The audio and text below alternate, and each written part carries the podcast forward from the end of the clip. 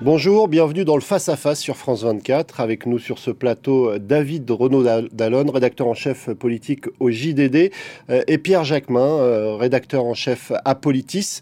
Euh, Politis dont on découvre la une cette semaine. Alors Pierre, vous pouvez nous dire deux mots de cette une où il y a un appel d'environ 150 personnes Oui, c'est un appel d'artistes et d'intellectuels qui, qui ont souhaité prendre la parole dans le débat public qui s'ouvre aujourd'hui sur la réforme des retraites avec la grande mobilisation dont on va parler dans quelques instants qui commence demain de syndicats. Ça fait un peu écho à ce qui s'était passé en 95. Souvenez-vous, 95, grande grève contre la réforme des retraites et puis une prise de parole publique des intellectuels avec là aussi un affront presque idéologique entre d'un côté Pierre Bourdieu, la grande figure intellectuelle qui s'était engagée avec beaucoup d'intellectuels contre la réforme d'Alain Juppé et euh, Alain Touraine qui lui avait donné justement euh, euh, un visa à la réforme d'Alain Juppé. Et aujourd'hui, le fait que les artistes et les intellectuels prennent la parole pour dire leur rejet de, de cette réforme, ça dit quelque chose de cette envie, de ce, de ce qu'est ce projet, qui est un projet de société plus qu'un projet euh, euh, qui serait d'ordre économique comme on essaie de nous le vendre. C'est un projet de société dans lequel les artistes et les intellectuels, on voit au chapitre et ils le disent dans Politis aujourd'hui. Donc c'est une des réformes euh, les plus importantes du double quinquennat d'Emmanuel Macron qui se retrouve donc à l'épreuve de la rue, à l'appel des syndicats, des manifestations, des grèves qui auront lieu dans, dans tout le pays ce 19 janvier. L'ampleur du mouvement sera évidemment déterminante pour la suite des débats. Emmanuel Macron et une partie du gouvernement ne seront pas là ce jour-là?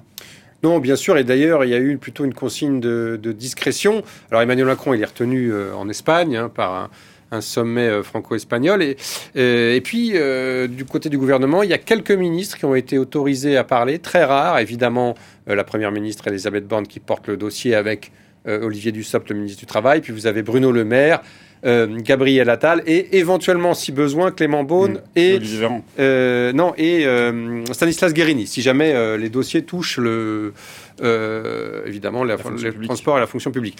Mais ce qui est certain, c'est qu'il y a une consigne, surtout ne pas jeter de l'huile sur le feu, surtout ne pas exciter les esprits, ne pas provoquer les syndicats. du côté d'Emmanuel Macron, je dirais pas qu'on est spécialement serein parce que ça, ça, ressemblerait trop à des éléments de langage de l'Élysée, mais bon, en tout cas, il est assez déterminé à tenir. Évidemment, il y a la question de l'ampleur, mais surtout, au-delà de l'ampleur, puisqu'il devrait y avoir beaucoup de monde demain, euh, c'est la question de la durée du mouvement et de sa durabilité qui est au cœur, du, au cœur de cette bataille. Parce que euh, si vous avez effectivement euh, un million de personnes, comme l'annonce Fabien Roussel et, et Philippe Martinez demain avec ses filoches au fil des semaines et qu'il y en a la moitié la semaine prochaine, voilà, le mouvement risque de ne pas être pris en compte à sa juste valeur par Emmanuel Macron. Si en revanche, vous avez une permanence euh, euh, du mouvement, vous avez euh, une coagulation, comme on dit, des luttes, avec notamment l'arrivée des jeunes dans le jeu, des lycéens, des étudiants, bon, ce qui complique toujours évidemment les, choses pour un pouvoir. Là, c'est plus la même chose. Mais on est vraiment en veillée d'armes à la veille de cette première mobilisation et chacun voilà, cherche à, déceler les premiers signes du niveau et de l'ampleur de la mobilisation. Alors la gauche semble retrouver des couleurs et semble mettre de côté ces, ces dissensions. on va écouter euh, deux, représentants de, la gauche et puis après on en parle. Ce jeudi-là qui va compter. C'est ce jeudi-là, 19 janvier prochain, que les murs de l'Élysée doivent trembler. C'est jeudi prochain que le gouvernement doit trembler. C'est jeudi prochain qu'Elisabeth Borne doit ravaler sa réforme des retraites. Battons-nous, battons-nous encore et faisons-les reculer ensemble, chers camarades, jeudi et les jours prochains. Avançons, combattons, ne plions pas, ne nous résignons pas. Debout, debout encore et forçons le destin. Merci.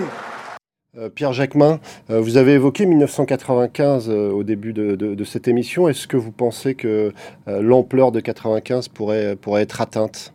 En tout cas, j'ai le sentiment qu'il y a les, en tout cas, les, les, les, les similitudes sont euh, euh, sont notables. Euh, Emmanuel Macron aura réussi ce, cet exploit assez extraordinaire de rassembler, euh, de faire unité chez les syndicats, puisque tous les syndicats sont, sont vent debout contre cette réforme, y compris la CFDT, avec Laurent Berger qui est déterminé, hein, même dans l'usage des mots qu'il qu'il prononce dans, dans, les interviews. On voit bien qu'il y a une détermination à la CFDT.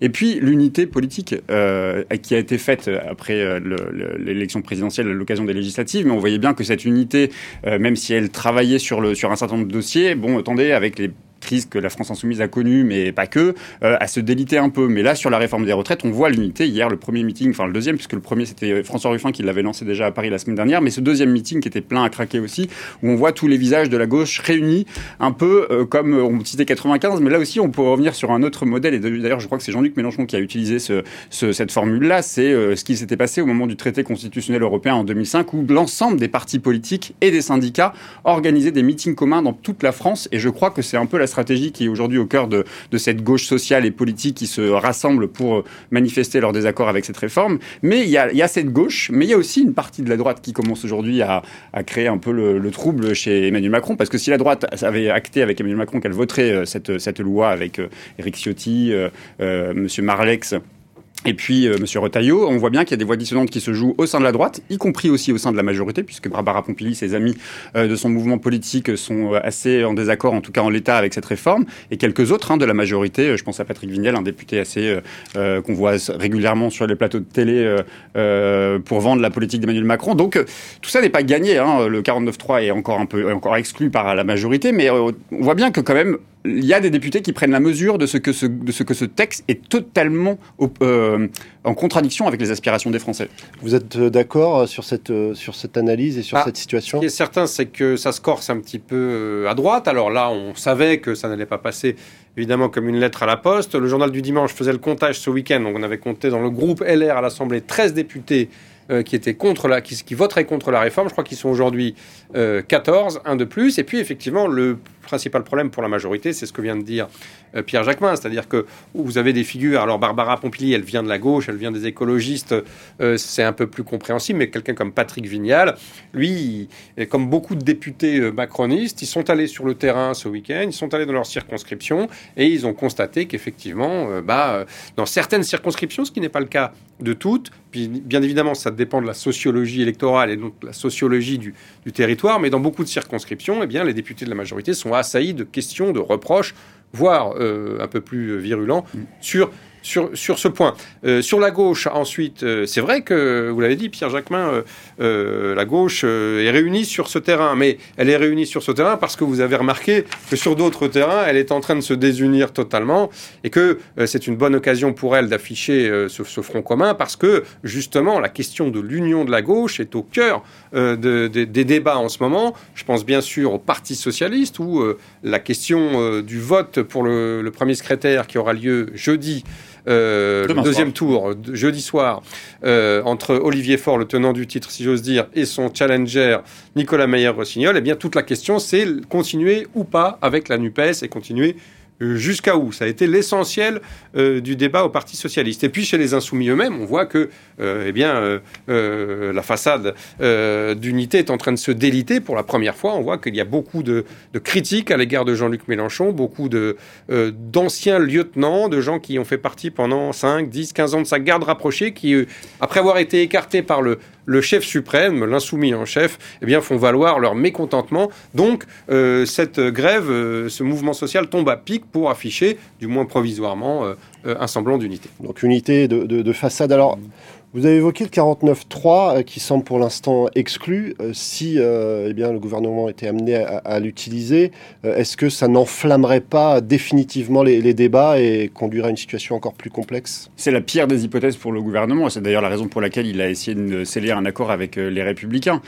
si on devait en venir avec un 49.3, ça veut dire qu'il aurait perdu une grande partie de ceux qui voulaient s'aligner sur ce texte, de la droite, peut-être un peu de la majorité présidentielle, certains députés venus des rangs de la gauche, comme le disait David, euh, mais pas uniquement, hein, parce qu'il y a aussi des députés de, droite qui ont fait des groupes euh, indépendants, je pense au groupe euh, Lyot, qui sont quand même 20 députés au sein de l'Assemblée nationale, qui vont avoir un rôle déterminant et qui, pour certains d'entre eux venant de la droite, disent même c'est la première fois que je vais aller manifester demain compte tenu du fait que c'est une des réformes les plus, les plus archaïques, les plus agressives de ces 30 dernières années, je le cite, ce député, qui disait ça hier. Donc le 49-3 serait une catastrophe pour le gouvernement parce qu'évidemment ça susciterait beaucoup de mécontentement et de colère euh, si les manifestations sont excessives, sont, très très nombreuses en France, si les grèves s'intensifient, on a déjà un peu un sentiment que du côté des raffineries, ça pourrait euh, bloquer euh, sévèrement en France.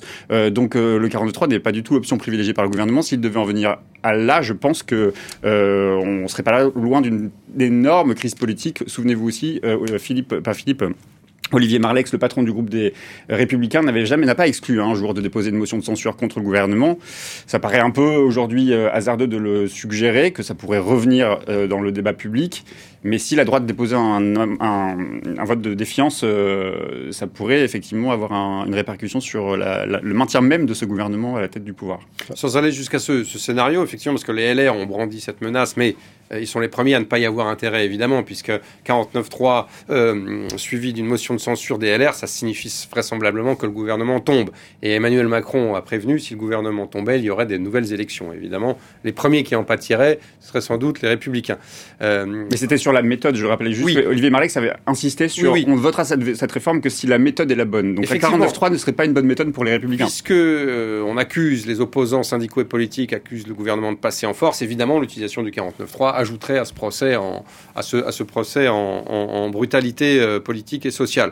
Euh, juste sur, sur, un mot sur le, la comparaison avec 1995, parce que finalement c'est notre premier étalon. Mm. Il faut quand même rappeler que c'était il y a 20, euh, maintenant 28 ans aujourd'hui, ou 27, et que euh, la situation n'est pas du tout la même. Et Emmanuel Macron, il le dit en privé, il dit, moi je suis désolé, mais j'ai euh, vendu ma réforme pendant la campagne présidentielle de 2022, j'ai un mandat pour le faire, il en est persuadé, contrairement à Jacques Chirac, qui lui, en 1995, n'a jamais, au grand jamais, fait mention d'une quelconque réforme ouais. des retraites, qui était donc arrivé euh, un petit peu comme ça, euh, comme un euh, cheveu sur la réforme Juppé, c'est C'est la raison pour laquelle je pense que le pays s'était aussi tellement braqué. Aujourd'hui, il y a beaucoup d'incertitudes finalement. Il y a, ça fait longtemps qu'on n'a pas vu un mouvement social d'ampleur.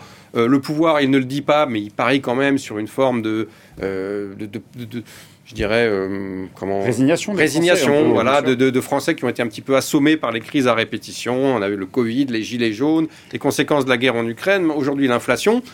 Précisément, est-ce que euh, des salariés du privé euh, vont se euh, priver justement de d'une, deux, trois, quatre journées de salaire vu le contexte de flambée des prix qui n'est pas terminé et qu'on annonce euh, encore plus importante en mars? C'est une vraie question et c'est un des paris du pouvoir, même si bien sûr il ne euh, l'avouera pas euh, officiellement. Donc beaucoup, beaucoup d'incertitudes. C'est déjà la fin de ce face à face. Merci à tous les deux d'être restés avec nous. L'information continue sur France 24.